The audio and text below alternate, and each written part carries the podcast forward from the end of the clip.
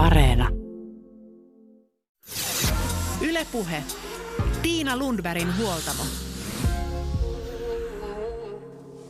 Tämän kevään aikana riittämättömyys on saattanut vallata mielen.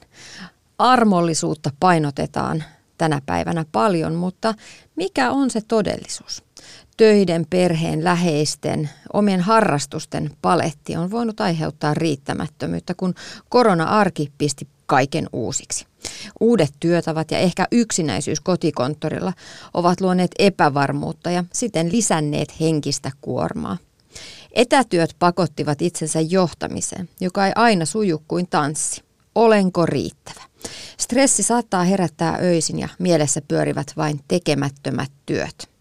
Taloudelliset huolet myös lomautusten ja irtisanomisten keskellä tänä keväänä ovat tuoneet epävarmuutta perheisiin. Nyt huoltamolla puhutaan riittämättömyyden tunteesta ja stressistä.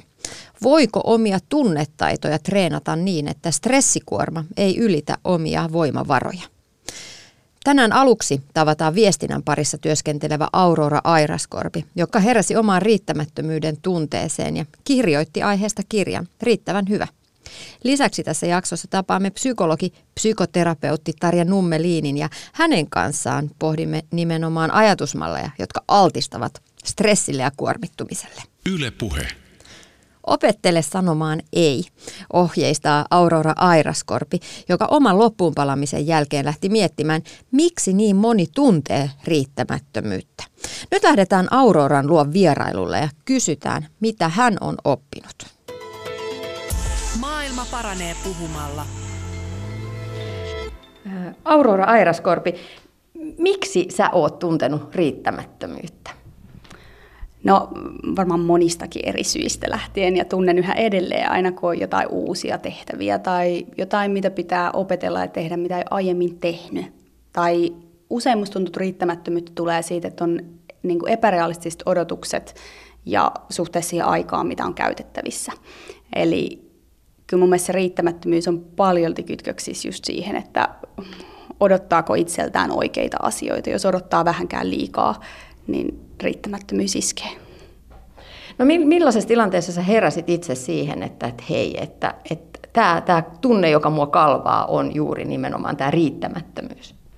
No se oli mun oman työopumuksen yhteydessä, kun mä sit aloin pohtimaan sitä, että okei, että mikä ajaa mut tähän pisteeseen, että mä oon näin uupunut. Ja aloin pohdiskelemaan sitä niin kuin sen hetkisen tilanteen kautta, mutta myös aiempien kokemusten kautta, kun mä tajusin, että no joo, onhan mä aiemminkin tehnyt vähän liikaa, että, että mikä tässä nyt oikeastaan on. Ja sitten mua alkoi kiinnostaa jotenkin tämä riittämättömyys, että miksi niin moni tekee vähän yli ja vielä vähän niin kuin sadan prosentin päälle, että mikä meitä niin kuin montaakin ajaa tekemään sitä ja minkälainen, että ajatellaanko me jotenkin, että se menestys on kytköksissä siihen, että pitää tehdä enemmän kuin odotetaan tai pitää olla kaksi tutkintoa tai viisi lasta ja täydellinen työelämä vai mistä se kaikki niin kuin kumpuaa, niin mulla se alkoi oikeastaan siitä pohdinnasta, että ymmärsin riittämättömyyden itsessäni ja aloin huomaa sitä ympärilläni aika monessa muussakin.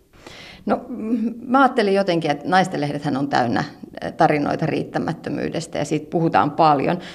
Kuulostaa ja tuntuu siltä myös tällaisen niin oman hyvin, hyvin epätieteellisen tutkimuksen kautta, että naisia se koskettaa tosi paljon. Se koskettaa jo nuoria tyttöjä ehkä enemmän kuin poikia. Miksi, miksi nimenomaan naiset kokee enemmän riittämättömyyttä? Mitä sä ajattelet?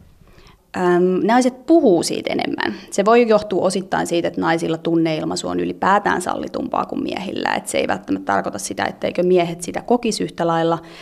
Mutta toisaalta sitten taas naisten lehdethän on niin kuin jo aina vähän rakentunut sille ristiriidalle siitä, että tavallaan sulle myydään sitä, että hyväksy itsesi sellaisena kuin oot, ja toisella sivulla sanotaan, että laihduta vähän.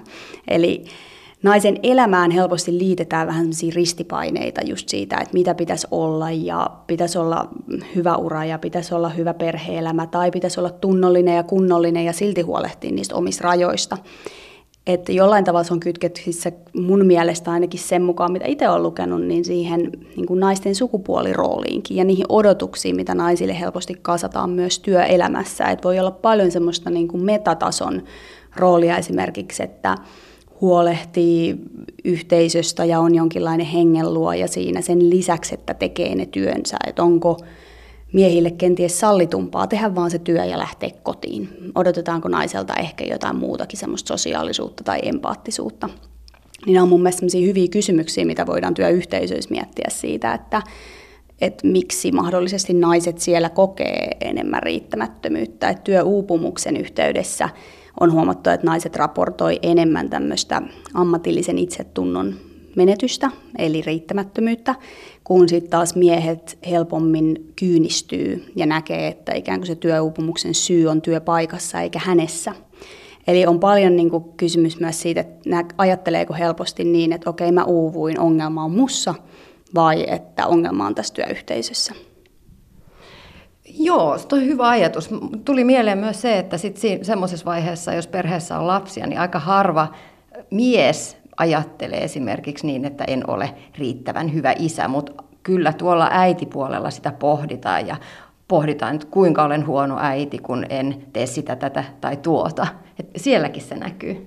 Kyllä, ja Tämä oli mun mielestä mielenkiintoista se, että, että usein keskitytään pohtimaan sitä äidin roolia ja sitä, että, että tavallaan että, että on ok hankkia ura ja naisille on ikään kuin syntynyt lisää tilaa tehdä uusia asioita, mutta onko sieltä poistunut mitään? Et toisaalta sen miehen sukupuoliroolin pitäisi myös muuttua sellaiseen suuntaan, että he saa sitä tyydytystä siitä kotielämästä ja siitä perheelämästä, koska sitten taas jos se miehen ikään kuin identiteetti rakentuu sen työn kautta kauheasti, niin silloinhan hän tulee ikään kuin aina näkemään sen tärkeämpänä asiana ehkä kuin sit sen kodin. Kun sitten taas naisilla, vaikka he haluaisikin sitä uraa ja keskittyisi siihen, niin silti se, että heidän pitää sen lisäksi olla vielä hyvä äiti tai hyvä puoliso, niin voi olla semmoinen ikään kuin ylimääräinen taakka. Ja sitten hän tuplavuoroa aamulla, illalla, viikonloppuna on ikään kuin koko ajan jotain, ja silloinhan sitä riittämättömyyttä on aina. Ja sitten kun siihen vielä päälle kasataan se, että pitäisi pitää sit ulkonäöstä ja juosta maratoneja ja kaikkea muuta, niin ei ole ihme, että joskus uuvuttaa.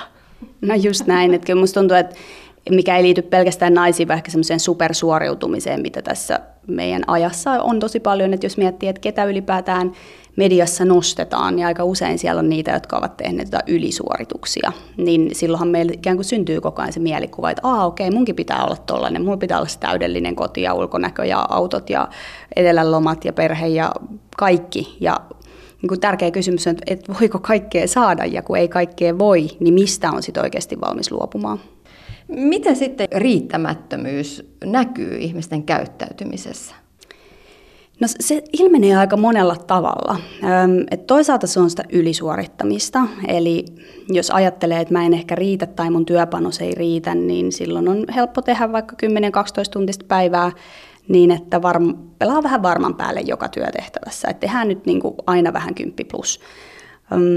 Toisaalta sitten taas käänteisenä puolella niin se voi olla myös alisuoriutumista. Eli esimerkiksi kyselin sen nettikyselyn kautta ihmisiltä vähän kokemuksia riittämättömyydestä ja ja siellä nousi tämä tämmöinen, että en hae työpaikkoja, joissa on pitkä lista siitä, että pitäisi olla sitä, tätä, tota ja verkostoitunut ja yhteyksiä täällä tuolla. Ja, äm, että myös siihen voi liittyä se semmoista, että sitten vähän lamaantuu, koska ajattelee, että mä en riitä ja mun osaaminen ei tule riittämään. Niin se, se on niin kuin vähän kiikun kaakun, että millä tavalla se näkyy kenenkin elämässä. Tähän niin kuin alisuorittamiseen liittyy sitten myös tämmöinen huijarisyndrooma, eli kokemus just siitä, että eihän mä nyt oikeasti osaa mitään ja mä oon huijannut itteni tähänkin ja voi kun noin muut tietäisi, että mä en oikeasti niin kuin, osaa ole ihan näiden tehtävieni tasalla, niin se voi ajaa sitten ehkä ajattelemaan, että muut on jotenkin parempia kuin sinä.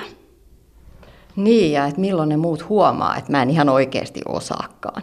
No just näin, niin. Se jatkuva pelko siitä, että joku päivä mä vielä paljastun. Ja musta tuntuu, että, että jotenkin tämä itse ajattelee, että kaikki ajattelee jollain tavalla ehkä samalla tavalla tuolla. Että ihan sama mikä titteli, missä tahansa roolissa sä oot, niin kaikilla on se joku oma pieni ihminen, joka on vaan lopulta ajautunut siihen tehtävään. Että ei ne sen ihmeellisempiä ole ne pääjohtajat tai, tai kuuluisuudet tuolla. Niin, ja se on aika tärkeää, että siitä puhutaan, koska silloin, silloin se viesti menee niin kuin eteenpäin, että hei, me kaikki ollaan tässä samassa veneessä, me kaikilla on omat demonit jossain tuolla. Kaikilla istuu se pikkuukko tuossa olkapäällä, tai lähes kaikilla, joka sanoo, että mm, et osaako nyt varmasti. Niin, ja siksi on myös tärkeää, että nimenomaan ne, kenen ajatellaan menestyvän ja menestyneen, niin puhuisi avoimesti siitä, että minkälaista ehkä huijariutta tai pelkoa, riittämättömyyttä he on kokeneet siinä, että ei synny jotenkin sitä semmoista vastakkainasettelua, että on ne menestyjät ja sitten on me muut, jotka ei pystytä tai päästä siihen. Et mä uskon, että jokainen kokee riittämättömyyttä jossain kohtaa elämässä, että se on myös ihan luonnollinen tunne, joka liittyy uuden oppimiseen ja elämässä erilaisten asioiden tekemiseen. Aurora Airaskorpi, sä oot puhunut kirjasi varten paljon ihmisten kanssa riittämättömyydestä ja tehnyt aiheesta tosiaan nettikyselyä. Mitä ihmiset kertoo siitä, että mistä se oma riittämättömyys juontaa juurensa? No toi onkin mielenkiintoista, että kuinka paljon ihmiset osaa aina sitä ehkä itsessään edes tunnistaa, että mistä se juontaa juurensa. Et musta tuntuu, että riittämättömyys on paljon sitä, että se vähän niin kuin on ja ajatellaan, että mulla nyt on tämä tässä. Että ei välttämättä ole lähetty edes hirveästi tutkimaan sitä, että, no, että mikä sen taustalla mahdollisesti on. Sitten taas kun mä oon jutellut psykologien kanssa riittämättömyydestä, niin siellä on sitten taas noussut esimerkiksi se, että, että jo varhaiskasvatuksessa ja lapsuudessa, jos jos sua on aina arvioitu niiden suoritusten kautta ja palkittu siitä, että on hyvä koulutodistus, hyvä urheilusuoritus, mutta ei varsinaisesti vaikka siitä, että otpas sä hyvä tyyppi, niin se voi olla, että se oma niin kuin minäkuva on muodostunut sen ympärille, että mitä sä teet, mitä sä saat aikaan, eikä sen ympärille, että vaikka mä tekis mitään, niin mä riitän. Joten nämä on, voi olla hyvinkin monisyisiä juttuja, että joku voi sanoa, ja on sanonutkin näissä kyselyissä just, että pomo aiheuttaa sitä tunnetta, että pomo on perfektionisti ja aina asettaa riman korkealle. Että se on niin yksi asia, tai vaikka hoitoalalla, jos resurssit ei ole kunnossa ja kahden ihmisen työt pitäisi tehdä yksi ihminen tai pitäisi hoitua puolikkaassa päivässä, niin totta kai on myös semmoista hyvin numeerista riittämättömyyttä. Mutta sitten on niin kuin niitä erilaisia, mitkä tulee hyvin monista asioista ikään kuin, että se on vaikea osoittaa vain yhtä tekijää, mistä se syntyy. No mitä ihmiset sitten kertoo, että mihin se, ne riittämättömyyden tunteet ovat johtaneet? No kyllä ne usein johtaa siihen niin kuin pitkiin päiviin. Se on, se on valitettavaa ja sitten toisaalta on se työuupumus on siellä toisella puolella. Että kyllä varsinkin nyt tämän kirjan jälkeenkin on paljon puhunut tästä aiheesta ja kyllä monet sitten niin kuin mä oon pitänyt luentoja, niin on kommentoinut, että on itse vaikka työuupumuksen partaalla ja miettii paljon näitä asioita ja, ja jotenkin kyllähän se on totta, että jos sä teet 10-12 tuntista päivää aina kun siihen on mahdollisuus, niin, niin kyllähän se jossain vaiheessa muuttuu sit oikeasti raskaaksi väsymykseksi, mikä ei sitten enää parane yhdellä yöunilla. Että sillä se ylisuorittaminen tai perfektionismin tavoittelu, mihin se riittämättömyys helposti johtaa, niin on vaarallinen tie, koska se voi vaikuttaa hyvin paljon sit siihen myös fyysiseen työkykyyn. Ylepuhe. Tiina Lundbergin huoltamo. Näin totesi Aurora Airaskorpi. Riittämättömyys voi aiheuttaa stressiä, joka pahimmillaan johtaa loppuun palamiseen, burnouttiin. Ohjelman loppupuolella tänään vielä palataan Aurora Airaskorven juttusille ja kuullaan, miten hän ratkaisi oman riittämättömyyden tunteensa ja mihin tulokseen hän tuli kirjoitettua aiheesta kirjan. Mutta nyt ääneen pääsee psykologi ja psykoterapeutti Tarja Nummeliin, joka on työssään perehtynyt nimenomaan stressiin. Stressitila ihmisessä voi saada asioihin vauhtia ja hommat tulee tehtyä, mutta pahimmillaan pitkittynyt stressi vie voimat ja ilon. Miten hyvä ja huono stressi voidaan erotella? Tarja Nummeliin.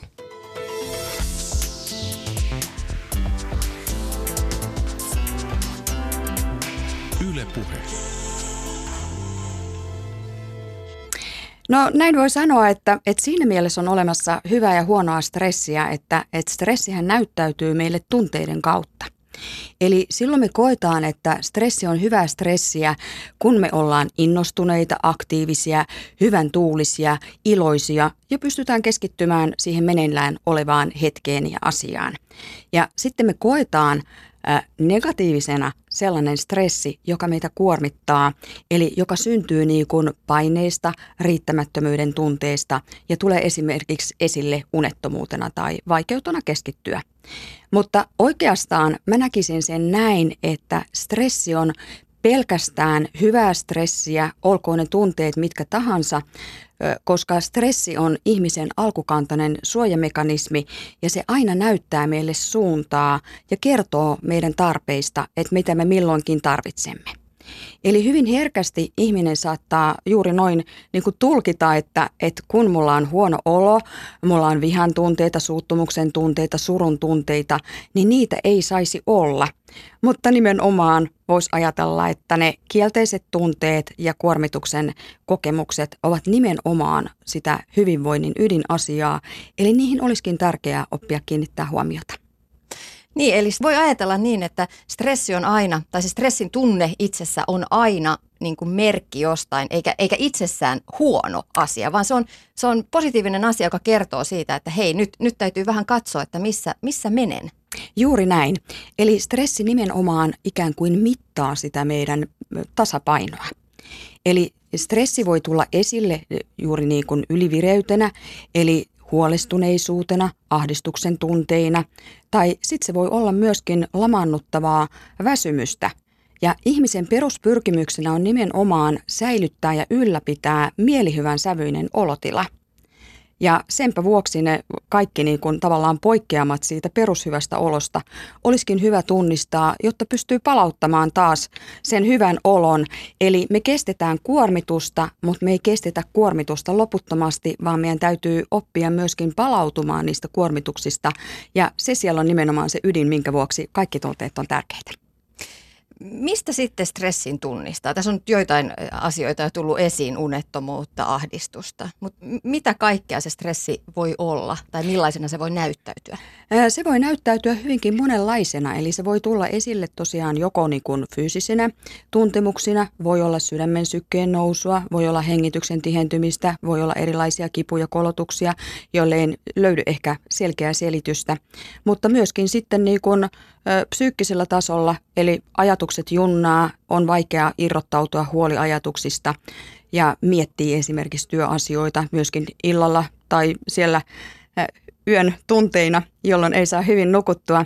Ja unettomuushan on monille niin kuin just semmoinen ensimmäinen merkki siitä, että ei, ei ole asiat kohdallaan. Ja toki se tulee esille myöskin siinä, että on vaikeus rentoutua ei pysty oikein ikään kuin saavuttamaan just nimenomaan sitä semmoista niin kuin hyvää oloa. Eli siinä mielessä, jos me ajatellaan niin kuin ihmisen stressiä ja stressin säätelyä, niin voitaisiin vähän niin kuin käyttää vertauksena sitä, että kun me ajetaan autolla, auton akusta menee virtaa, mutta se auton tekniikka on niin fiksusti suunniteltu, että sinne tulee se sama lataus takaisin. Mutta ihmisten kohdallahan se on toisin.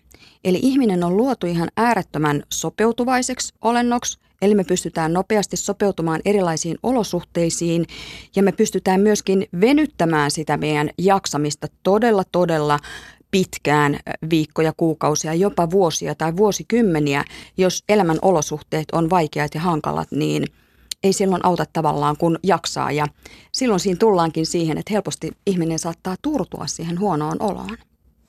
No jos ajatellaan ihan tavallista arkea, työstressiä, kaikilla, kaikilla on mm. välillä stressin Kyllä. tunteita ja, ja toisaalta se on myös eteenpäin vievä voima ja sellainen, niin kuin, että kun on vähän kiirettä ja vähän, jo, vähän, vähän paineista vaikka työelämässä, niin sitten pystyykin ehkä suoriutumaan vähän paremmin kuin ihan semmoisessa tavallisessa tilassa. Milloin se stressi sitten voi muuttua, muuttua niin kuin voimia vieväksi?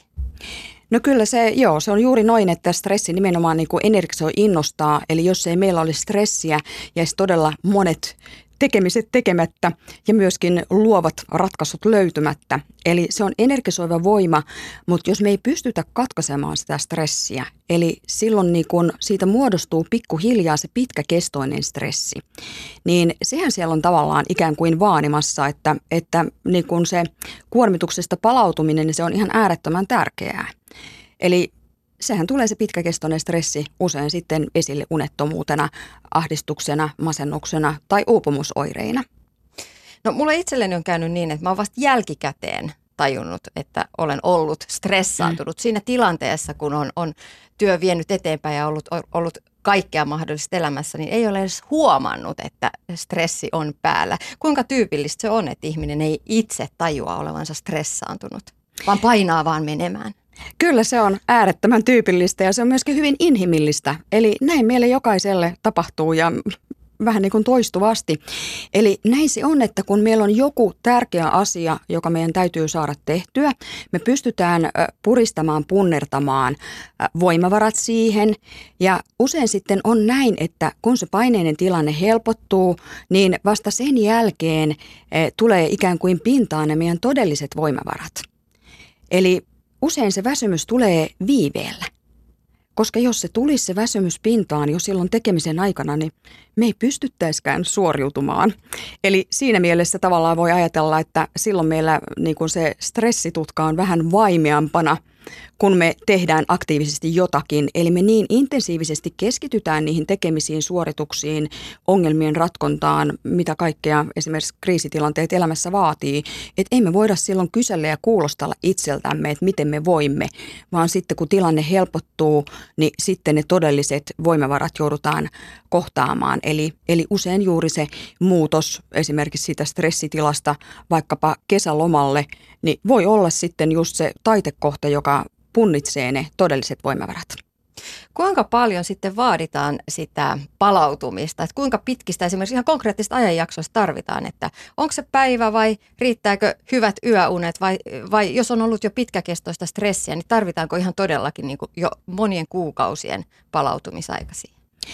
Kyllä juuri noin. Eli kyllähän se menee näin, että mitä pidempi on se kuormitusjakso ollut, niin kyllä se usein vertautuu myöskin siihen palautumiseen.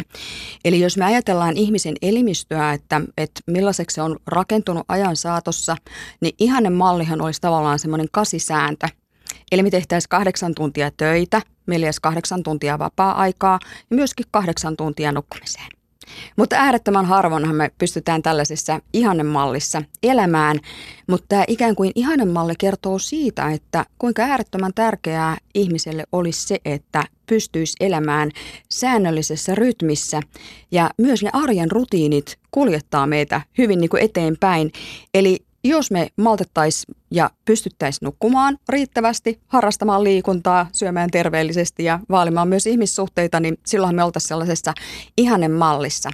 Eli voisi ajatella, että, että stressin säätely, stressin hallinta on oikeastaan hyvää arjen hallintaa – että siellä on sopivasta määrin tekemistä, mutta siellä olisi sopivasti myöskin semmoista niin kuin luppuaikaa, aikaa rentoutumiseen, aikaa siihen semmoiseen aikatauluttomaan olemiseen, jolloin ne energiaakut pääsis latautumaan ja ei tulisi liian pitkiä niin kuin kuormittumisjaksoja. Psykologia psykoterapeutti Tarja Nummelin, kuinka suuri eroja sit ihmisillä on ihan niin kuin biologisesti stressin siedossa? Kyllä siellä on erittäinkin suuria eroja. Eli kyllähän me synnytään hyvin, hyvin erilaisina riippuen todella siitä perimästä ja siitä, millaiseksi se biologia muodostuu.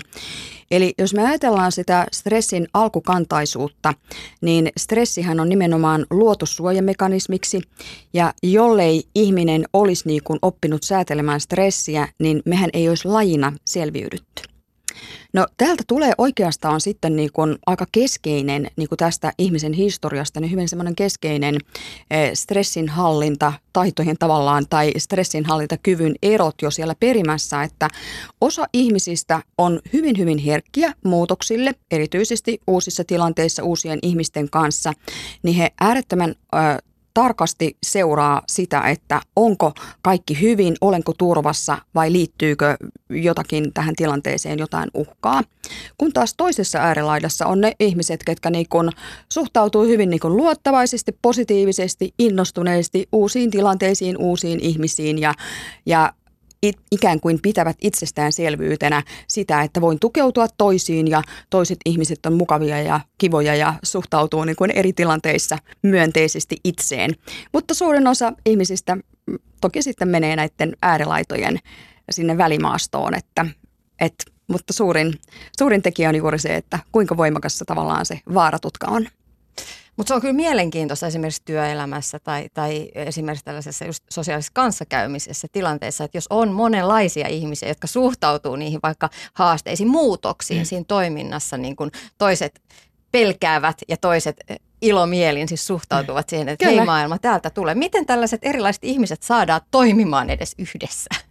Kyllä ne saadaan hyvin toimimaan yhdessä, että, että mun mielestä siellä on niin kuin kaikkein tärkeintä olisi niin kuin – sekä yksilö että myöskin niin kuin yhteisötasolla miettiä sitä, että miten me voidaan synnyttää ja ylläpitää turvallisuuden tunnetta. Stressi lähtee sieltä.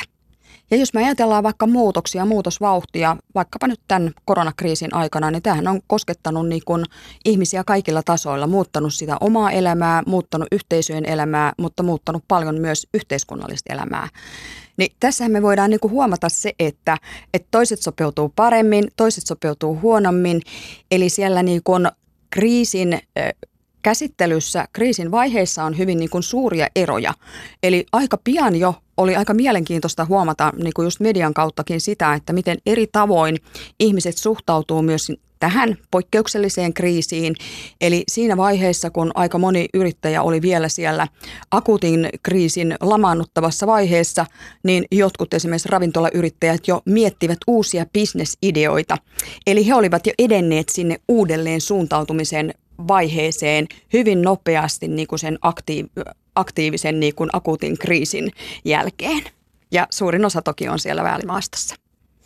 No sitten jos puhutaan ihan yksittäisen ihmisen eh, stressin, stressin siedosta ja siitä, että miten, miten me suhtaudutaan näihin stressitilanteisiin elämässä, jotka ihan siis väistämättömiä on, aina niitä tulee. Millainen vaikutus lapsuuden kasvuympäristöllä on? Kyllä sillä on erittäin suuri vaikutus. Eli me tullaan jälleen kerran tähän turvallisuuden tunteeseen. Eli mitä niin kun parempi se lapsen perusturvallisuus on siellä kasvuympäristössä.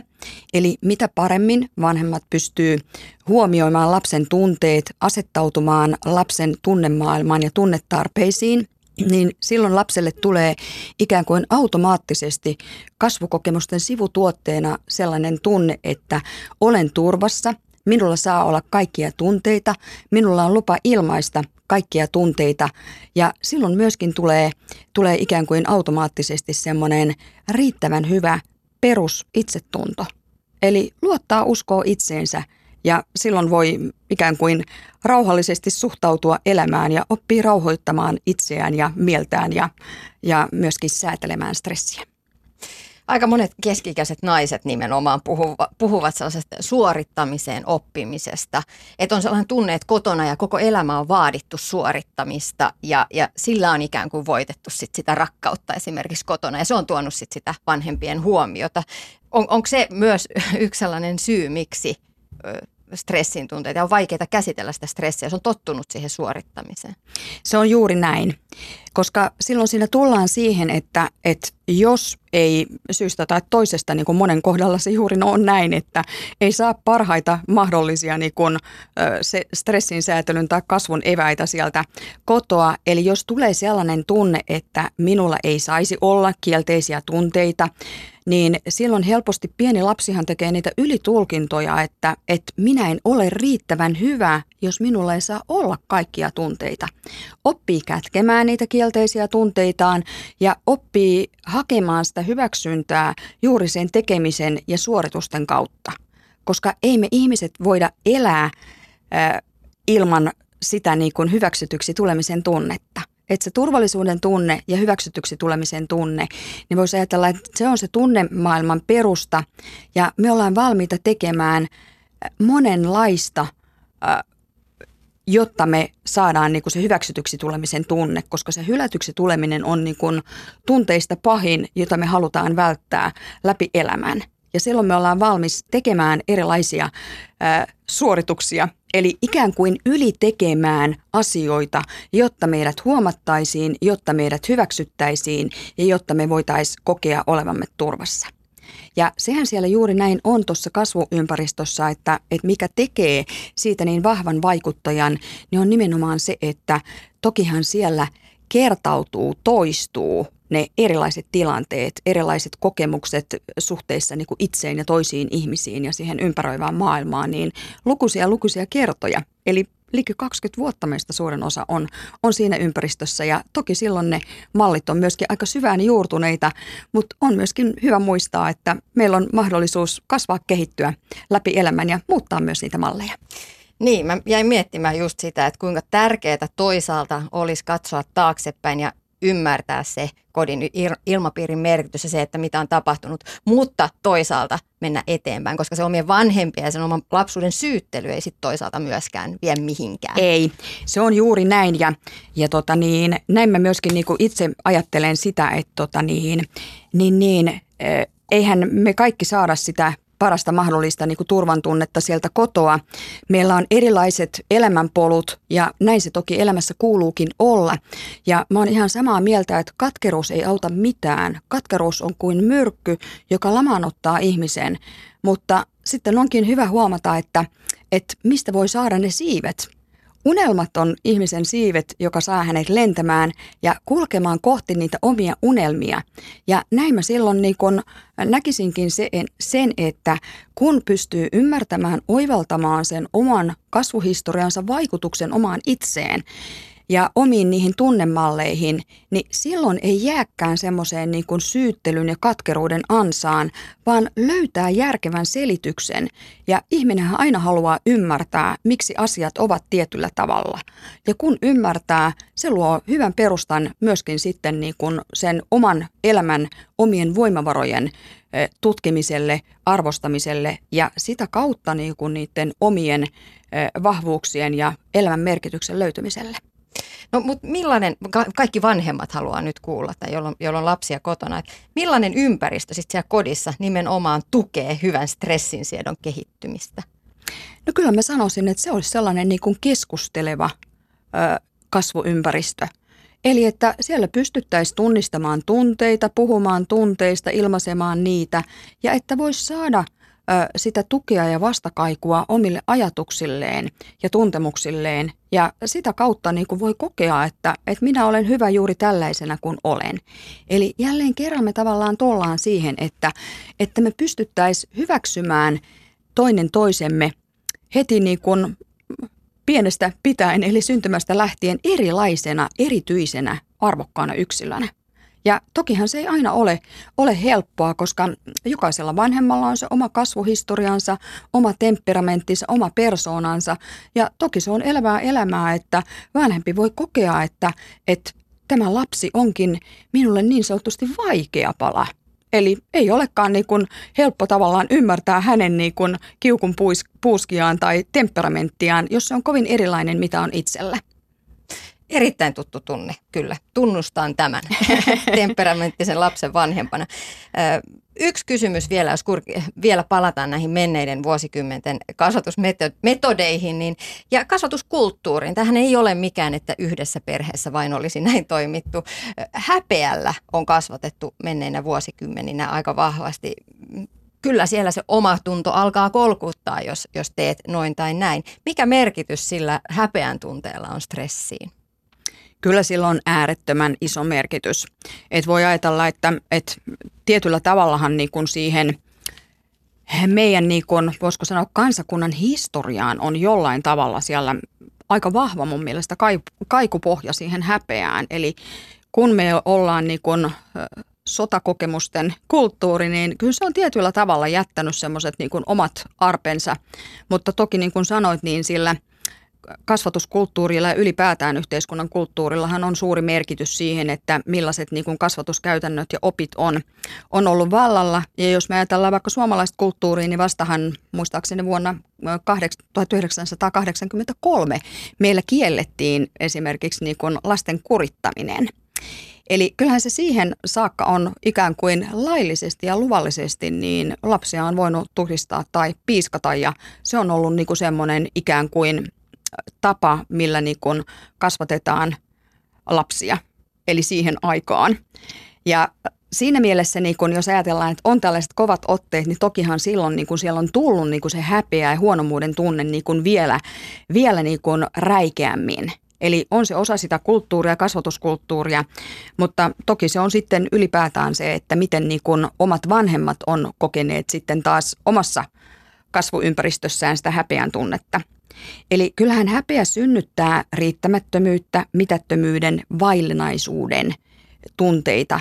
Ja ne on juuri ne voimakkaat niin kun, tunteet usein siellä taustalla, mikä saa ihmisen niin kun, tekemään kaikkensa, ettei ikään kuin hänen huonoutensa paljastuisi. Ja se voi olla pelkästään just niin kuin opittu malli, että ihan oikeasti ihmiselle ei todellakaan olisi niin kuin mitään syytä hävetä tai alentaa omaa arvoaan, mutta hän on oppinut tavallaan näkemään sieltä, voisiko sanoa, vääristävistä peileistä sellaisen kuvan itsestään. Mutta kun senkin oivaltaa, niin voi oppiakin katsomaan itseään siitä omasta arvostuksen peilistä ja sitä kautta sitten löytämään niitä paremmin omaa hyvinvointia tukevia malleja. No millaisin ajatusmalleen esimerkiksi tällaisesta vähän, vähän niin kuin myrkyllisestä häpeä ajattelusta itseä kohtaan voi päästä eroon? No kyllä se varmasti nimenomaan on sitä, että, että pystyy tunnistamaan sen, että millä tavalla se vaikuttaa. Vaikuttaako se häpeä esimerkiksi siihen, että en rohkenekaan niin paljon puhua niin kuin itsestäni, omasta elämästäni, omista tunteistani, puhumattakaan sitten ongelmista. Eli onko näin, että on esimerkiksi valtavan suuri tarve näyttää, että aina menee hyvin, vaikka ei menisikään. Ja sehän on silloin ihan valtavan suuri energiasyöppä. Eli on niin suuri häpeä siitä, että itsellä on joku ongelma, että, että siitä mieluummin vaikenee ja on oppinut tukahduttamaan ne kielteiset tunteet sen sijaan, että pystyisikin jakamaan niitä jonkun kanssa. Ja silloin sitä helposti sitten kompensoi esimerkiksi niillä erilaisilla suorituksilla ja tekemisillä, jotta niin kuin näyttäytyisi se semmoinen pärjäävä puoli. Huoltamolla on tänään vieraana psykologi, psykoterapeutti Tarja Nummelin.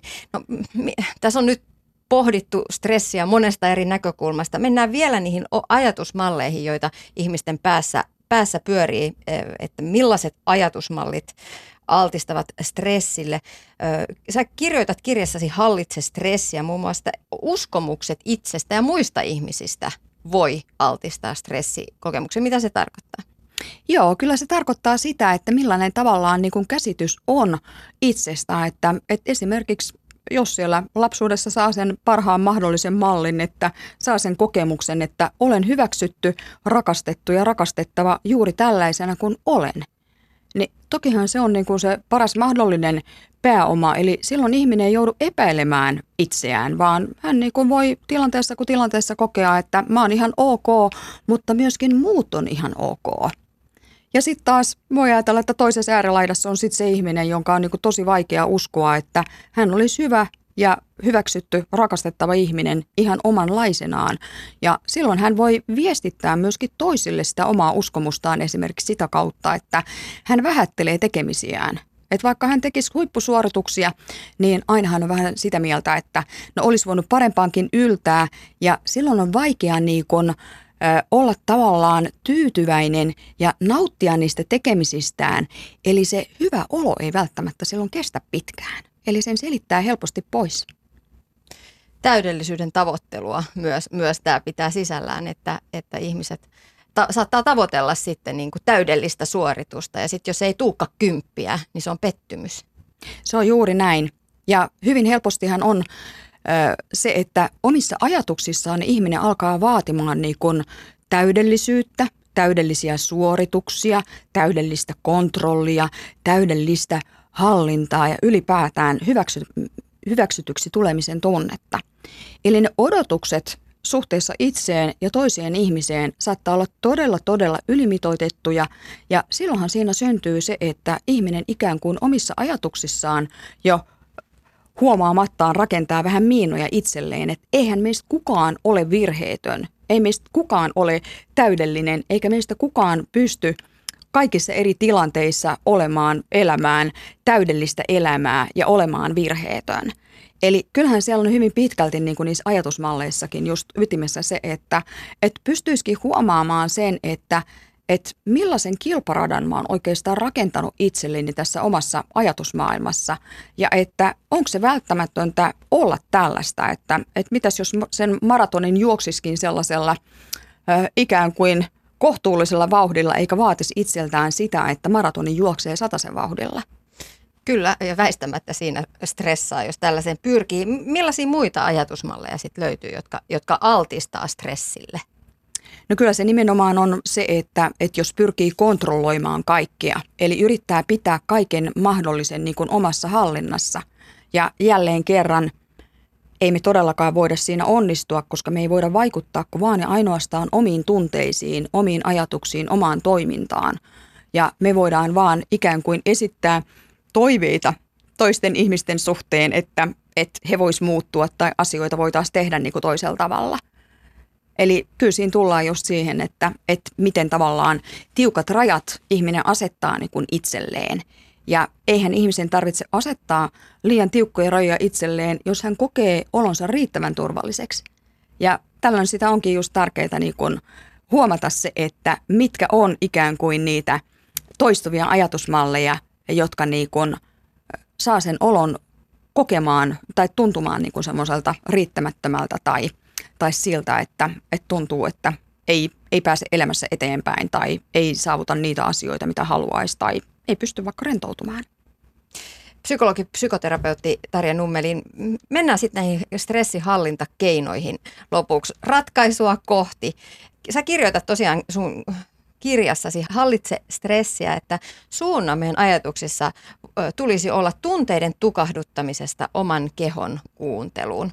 Pysähdytään tunteiden tähän hallintaan, koska tämä on mun mielestä niin kuin aika tärkeä kysymys käydä läpi, on se, että mikä ero on tunteiden tukahduttamisella ja tunteiden hallinnalla? Se, että pystyy esimerkiksi vihan tunteet käsittelemään sen sijaan, että ne tukahduttaa. Joo, se onkin erittäin hyvä kysymys ja semmoinen ydinkysymys.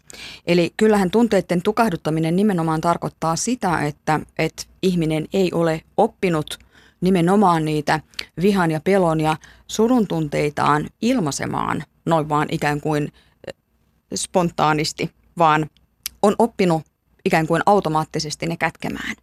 No mitä silloin sitten tapahtuu, niin tapahtuu se, että ne energiat jääkin jylläämään sinne ihmisen elimistöön. Ja useinhan se tulee sitten esille esimerkiksi niin, että, että ihmisellä on semmoinen huono olo. Hän on ahdistunut, huolestunut, kenties masentunut tai surullinen, ale, alivireinen, mutta hän ei tunnista, että mistä se tulee. Eli ei ole tapahtunut mitään viime aikoina kriisiä tai ongelmatilannetta, mistä se tunne voisi tulla. Eli silloin hyvin suurella todennäköisyydellä on kysymys siitä, että ihminen on oppinut tukahduttamaan niitä tunteitaan ja ikään kuin ne kätkettyjen tunteiden energiat jyllää siellä elimistössä ja hakee sitä purkautumistietä sitten tämmöisten oireiden kautta. Ja hyvin tyypillistä on myöskin sitten se, että – että ihminen saattaa suuttua ja kimmastua jostain esimerkiksi tosi tosi pienestä asiasta. Eli se asia, joka sytyttää sen vihan purkauksen, ei ole lainkaan mittasuhteessa sitten sen tilanteen kanssa – ja se myöskin viestii sitten usein siitä, että on tullutkin kätkeneeksi niitä tunteita pidemmällä aikavälillä, ei ole pystynytkään ottamaan asioita puheeksi ja sitä kautta sitten se tunnekuorma tulee niin pakahduttavaksi, että jossain vaiheessa se sitten purkautuu ja ei aina välttämättä sitten niin hallitusti. Eikä oikeassa kohdassa. No nimenomaan.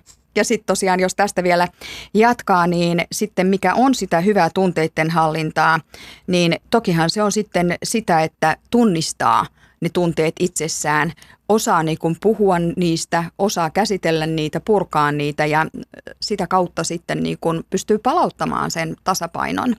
Eli pystyy tunnistamaan, kun tunteet vaihtelevat Eli pystyy säilyttämään sen perushyvän olotilan, mutta myöskin niissä tilanteissa, kun, kun syntyy stressiä ja ä, tulee ylivireystila, niin pystyy sen palauttamaan sitten niin kuin aika pian tavalla tai toisella niin rauhoitella mielensä tai lähteä vaikka lenkille ja saa palautumaan sitten sen hyvän olon takaisin tai ihan yhtä lailla sitten siellä, että jos on niin oikein väsynyt, niin pystyy sitten nukkumaan tai muuten ottamaan vähän löysemmin ja saamaan sitä kautta sitten niin kuin ne väsymykset purettua ja taas se hyvä olo palautuu. Tunnetaidoista, niistä puhutaan tosi paljon tänä päivänä nimenomaan kasvatuksessa, mutta myös työelämätaitoina, parisuhdetaitoina. Mitkä tunnetaidot sinä nostaisit esiin nimenomaan stressin säätelyssä? No kyllä kaikkein keskeisintä on kielteisten tunteiden niin kuin tunnistaminen ja ilmaiseminen. Eli opitaan puhumaan tunteista, opitaan ennen kaikkea ratkomaan ongelmia. Eli eihän ongelmat muodostu ongelmiksi, kun ne pystytään kohtaamaan ja ratkomaan, mutta hyvin usein just se, että ei meidän ole kovin helppo ilmaista niitä vihan, pettymyksen, kiukun tunteita, mutta ei myöskään ole helppo kohdata sitä, että joku asia pelottaa, jännittää tai että on asioita, jotka sitten niin kuin tuottaa pettymyksiä, synnyttää surua ja luopumista. Eli ne on ne kaikkein vahvimmat tunteet, jotka on niin kuin ne sellaiset suurimmat stressin synnyttäjät. Eli puhumista, keskustelua, kuuntelua lisää. Tarja Nummelin, sä oot perehtynyt stressiin psykologina, psykoterapeuttina. Nuorten ihmisten stressistä puhutaan paljon. Puhutaan siitä, että alle kolmikymppiset, nimenomaan naiset, kokee uupumusta työelämässä. Siellä paletaan, paletaan loppuun jo siinä vaiheessa, kun pitäisi olla siellä työuran ensimetreillä. Lukiolaiset, jo yläasteikäiset kokevat, kokevat paineita siitä, että, että pitäisi menestyä ja pitäisi olla sitä ja tätä ja, ja tuota ja suoriutua mahdollisimman hyvin. Mitä sä ajattelet, onko stressi myös jotenkin yhteiskunnallinen asia, eikä vaan näiden yksittäisten stressaajien oma pulma? Nimenomaan, se on juuri sitä. Eli kyllä mä näkisin, että stressi nimenomaan lähtee sieltä yhteiskunnasta, yhteiskunnallisista arvoista, mutta toki me ei olla missään tyhjöissä, että hyvin pitkälti nämä arvot, joita meidän kulttuurissa on, on myöskin globaaleja arvoja. Eli kyllähän rahasta ja suorituksista jotta saadaan sitä rahaa mahdollisimman paljon, niin siitä on tullut äärettömän niin kuin suuri arvo. Saa nähdä, mitä sitten tämä korona-koronakriisi esimerkiksi tekee näille ihan jo globaaleille arvoille, että kuinka paljon voidaan edelleen sitten tämän kriisin jälkeen edelleen nojautua niin kuin näihin tällaisiin, voisiko sanoa, koviin arvoihin. Eli mä oon todella niin kuin ihan sitä samaa mieltä, että, että ei ne yksilön yksilön niin kuin stressit ja vaatimukset ja riittämättömyyden tunteet lähde läheskään aina sieltä, sieltä omasta itsestä, vaan nimenomaan siitä ympäröivästä yhteisöstä ja yhteiskunnasta. Eli suorituksista on tullut tietyllä tavalla ihmisen mitta ja eihän se näin, näin niin kuin ole. Eli hyvin helposti niin kuin ajatellaan, että, että jos en menesty opinnoissa, jos en menesty, menesty työelämässä, en ole hyvä ihminen. Mutta se on niin kuin hämärtynyt, että meillä jokaisella ihmisellä on oma arvomme suorituksista riippumatta. Eli sinne minä ihminen ei ole yhtä kuin minä ja minun suoritukseni, mutta se helposti on hämärtynyt ja senpä vuoksi sitten niin kuin tämmöinen riittämättömyyden tunne niin on hyvin pitkälti niin kuin eri elämän areenoilla. Eli aina pitäisi onnistua, aina pitäisi olla niin kuin hyvä ja paras ja toki sitten omalta osaltaan niin, niin hyvä kuin esimerkiksi tämä sosiaalisen median kehittyminen on, niin yksi tämmöinen tavallaan varjopuoli mun mielestä siellä on selkeästi se, että elämästä ikään kuin – piirtyy tämmöinen kiiltokuvamainen kuva. Eli menestystarinat on niitä tarinoita, joilla ihmisten mielet kyllästetään myöskin siellä sosiaalisessa mediassa ja silloin jotenkin niin kuin tuntuu siltä, että, että aina tarvitsisi mennä hyvin ja ei voi mennä huonosti ja itsessä on jotain vikaa. Itse ei ole kyllin pystyvä ja riittävä, jollei tavallaan ulotu näihin tällaisiin kiiltokuvamaisiin tavoitteisiin. Juuri näin. Me ihmiset ollaan erilaisia. Tosiaan niin kuin on puhuttu, niin toiset stressaantuvat helpommin kuin toiset. Jos kokeet itsellään on haasteita stressin siedossa, niin mitä kannattaisi miettiä ja mihin vie, suuntaan viedä omaa ajatteluaan? Voiko aikuisena enää tälle asialle tehdä yhtään mitään? Otetaan vielä lopuksi pieni yhteenveto Tarja Nummelin.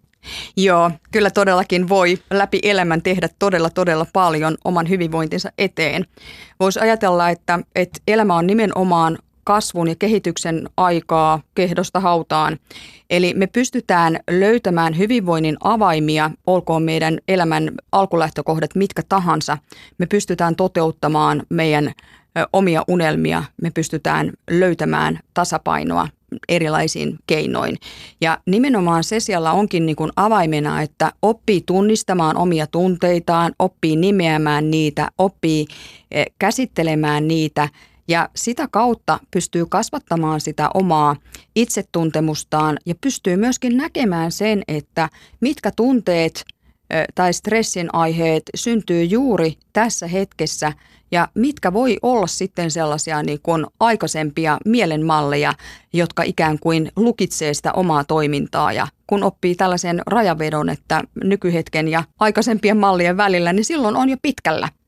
Ja toki mä sitten kehottaisin siihen, että et tota niin, niin, niin, voi sitten niin kun hakea apua, tukea myöskin ihan ulkopuolelta, koska monta kertaa on näin, että kun puhuu omia ajatuksiaan ulos, niin samalla ne asiat alkaa myöskin jäsentyä ja sitä kautta pystyy löytämään niin semmoisen paremman yhteyden myöskin siihen omaan tunnemaailmaan.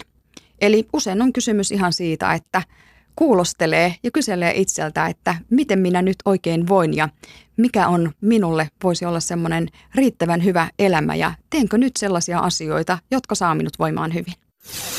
Ylepuhe. Tiina Lundbergin huoltamo. Näin pohdittiin psykologi ja psykoterapeutti Tarja Nummeliinin kanssa. Mieti, millaista on hyvä, oma, iloinen arki ja oma hyvä olotila. Lopuksi vielä palataan Aurora Airaskorven juttusille ja kuullaan ajatukset siitä, miten riittämättömyyden tunteista voisi päästä eroon.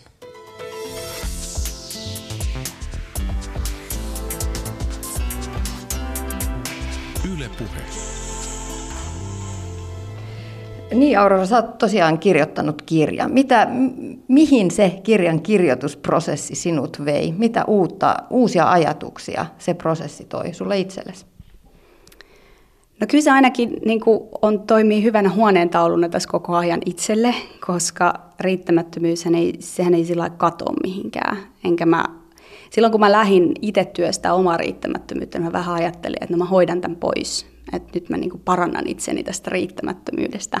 Ja mä sitten silloin kävin terapiassa ja sain siitä tosi paljon apuja, on saanut tosi paljon työkaluja siihen niin se riittämättömyyden kanssa elämiseen, mutta se on oikeastaan ehkä just se, että yhä uudelleen niin toistaa niitä samoja asioita, mitä mä oon tässä kirjassa kirjoittanut, ja useinhan sanotaan, että kirjaa kirjoitetaan itselleen, niin tässäkin tapauksessa niin monet niistä asioista on sellaisia, mitä mä itse niin muistutan itseäni päivittäin niistä, että no niin, että nyt on se hetki, missä vedetään rajoja ja nyt on se hetki, missä pitää miettiä sitä, että mikä on mulle tärkeää tai muistaa antaa itselleen positiivista palautetta siitä, mitä tekee, eikä vaan pahtaa tukka putkella tuolla. Että kyllä musta tuntuu, että, että kirjan kirjoittamisessa parasta on se, että joutuu oikeasti miettimään ne omat ajatuksensa ja hakemaan niille vastakaikua ja tunnustelemaan sitä. Että minkälainen minä olen sitten, kun elän tämän näiden asioiden mukaan. Psykologi Tarja Nummelin sanoi tuossa edellä liittyen ylipäätään stressiin, joka siis voi johtua monenlaisista asioista, että, että pitäisi, meidän pitäisi pyrkiä tunnistamaan sellainen oma hyvä olo, oman mielen hyvä olo, oman kehon hyvä olo ja tunnustella nimenomaan niitä kehon tuntemuksia – ja, ja jos tulee niitä stressin tunteita, niin muistuttaa itseä siitä, että millainen on se mun hyvä olo ja mihin mun pitäisi pyrkiä. Mitä sä ajattelet?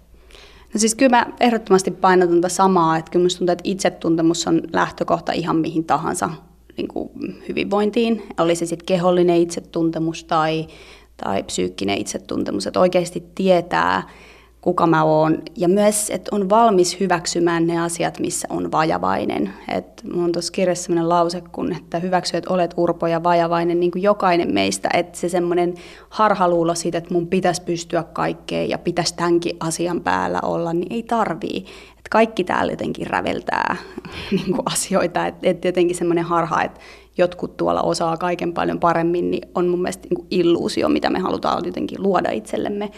Niin sen takia se, että tutustuisi itseensä ja siihen, että mikä mulla on tärkeää, minkälaisten arvojen mukaan mä elän esimerkiksi, minkälaisia päätöksiä mä oon tehnyt viimeisen puolen vuoden aikana ja miksi mä oon tehnyt ne päätökset. Että katsoisi tavallaan rehellisesti niitä omia valintojaan ja sitä myötä alkaisi tunnistaa, että okei, no että selkeästi mulle on tärkeät tällaiset asiat. Ja toisaalta sitten miettiä sitä omaa työnkuvaansa, vaikka että näissä asioissa mä oon vahva, näissä asioissa mä haluan kehittyä, nämä asiat on sellaisia, mitä mä en välttämättä edes halua oppia tekemään. Ja sitten on paljon helpompi kommunikoida siitä myös siellä työyhteisössä ja omien esimiesten kanssa, kun oikeasti tietää vähän siitä, että mikä mulle sopisi. Et kyllä mä ainakin itse pyrin aika rohkeasti sit sanomaan, että okei, että no mä tarttisin nyt tällaista. Et silloin kun mä esimerkiksi kirjoitin tämän kirjan, niin mä pidin kuukauden palkattoman loman töistä. Ja se oli ihan ok, koska mä pystyin määrittelemään sen, mä pystyin ikään kuin asettaa, että näin mä tämän tekisin ja mulla oli siitä selkeä ajatus. Mutta mä tiesin, että jos mä yritän tehdä tämän miltä tahansa muulla tavalla, niin lopputulos ei tule olemaan hyvä mun oman jaksamisen kannalta. Aika usein sanotaan, että riittämättömyyden tunteet voi johtua tässä maailman tilanteessa ja tässä niin kuin tällaisessa länsimaisessa maailmassa yhteiskunnassa siitä, että meillä on ihan hirveästi mahdollisuuksia tehdä erilaisia asioita, että ei ennen ole pystytty valitsemaan esimerkiksi edes sitä, että pysynkö tässä avioliitossa vai en vaan, vaan silloin on pysytty ja se on ollut hirveän selkeä se elämän suunta. Nythän meillä on mahdollisuuksia tehdä tota, on harrastusmahdollisuuksia, on itsensä kehittämismahdollisuuksia vaikka kuinka paljon. Onko se suuri syy sun mielestä siihen, että ihmiset kokee riittämättömyyttä vai löytyykö se myös jostain muualta? No, kyllä mä uskon, että se tietoisuus niistä kaikista asioista koko ajan on ehdottomasti niin riittämättömyyttä ruokkiva tekijä, että sen takia mä painotan myös sitä itsetuntemusta, koska sit mitä enemmän on kärryillä siitä, että mikä mulle on tärkeää, sitä vähemmän ehkä ne niin taustaäänet siitä, että mitä toi mun naapurikin nyt teki ja mitä se mun koulukaveri silloin 20 vuoden takaa on saanut aikaa niin silloin on helpompi pysyä sillä omalla tiellä. Et mitä enemmän lähtee koko ajan vilkuilee sivuille ja katsomaan, että mitä kaikkea muut ja pyörii sosiaalisessa mediassa päivät pitkät ja hakee niitä vertailukohteita, niin totta kai siinä menee pääsekaisin ja totta kai ne muiden ihmisten tavoitteet ja käsitys menestyksestä sekoittuu siihen omaan. Eli kyllä se myös musta tuntuu vaatii semmoista kurinpitoa itselleen tämä aika tosi paljon, semmoista ei-sanomista semmoisille niin kaiken maailman niin kuin muiden elämän seuraamiselle. Että jotenkin pitää olla tosi suojella itseään siltä, että ei, ei tiedä liikaa ja ei harhaudu koko ajan kaikkien muiden elämien puolelle. Aurora Rairaskoipi, sä itse oot, oot kokenut burnoutin loppuun palamisen. Miten sä siitä selvisit? No mä selvisin siitä sitten... Ähm, niin, että mä sain siihen sitten lyhytterapiaa tueksi. Eli me käytiin, se oli tämmöistä ratkaisukeskeistä, että me käytiin tosi paljon läpi ihan niin kuin tehtävien kautta sitä, että mikä on mulle tärkeää ja mitä mä ajattelen niin kuin mun työstä ja mikä se mun suhde siihen työhön on. Ja se oli mulle ihan merkittävä, merkittävä apu, että en usko, että olisin päässyt tähän pisteeseen, missä nyt on, niin ilman sitä. Ja ähm, sitten toisaalta se semmoinen niin sen ai, niin aloittama semmoinen pohdiskelu siitä, että mikä tämän, mitä mä haluan työltä, miksi mä teen niitä asioita, mitä mä teen. Ja toisaalta musta tuntuu, että aina niin kuin mitä liittyy burnouttiin ja muuhun, niin on aina just tämmöistä selviytymistarinat, että se oli ja sitten selvisin, että mun mielestä se on asia, mikä vaanii koko ajan tavallaan taustalla silloin, jos tekee sen tyyppisiä, vaikka mitä itse teen, teen paljon konsultointia ja semmoista aika kiireistä, nopeatahtista työtä. Ja musta tuntuu, että monen ajatustyöläisen elämä ja monen muunkin eri aloilla olevan elämä on helposti sitä, että aina siellä on se riski sanoa liikaa asioihin joo. Aina on se riski, ettei pidä omista rajoistaan kiinni. Joten se, että vaikka kerran selvii jostain, ei se tarkoita, etteikö se olisi mahdollista uudelleen. Et sen takia musta tuntuu, että sitä pitää niinku harjoittaa koko ajan sitä, että muistuttaa itsensä niistä perusasioista, että onko pitänyt taukoja, lounaan, en syö lounasta tietokoneen ääressä, vaikka mikä olisi. Ja niin kuin tehdä, niin kuin huolehtia siitä ihan perusarjesta, jolloin se koko paletti pysyy kasassa. Sitten kun heti kun alkaa lipsumaan siihen, että no niin, nyt, nytpäs annan taas vähän itsestäni enemmän, niin kyllä sen aina sitten huomaa. Että nykyään mä oon paljon tietoisempi siitä, että missä ne mun rajat menee, mitä mä en silloin tiennyt. Niin kaikesta oppii, niin se on se hyvä puoli, mutta toki olisi kiva, että kaikki ei tarvitsisi käydä välttämättä kantapään kautta opiskelemassa. Ylepuhe. Tiina Lundbergin huoltamo.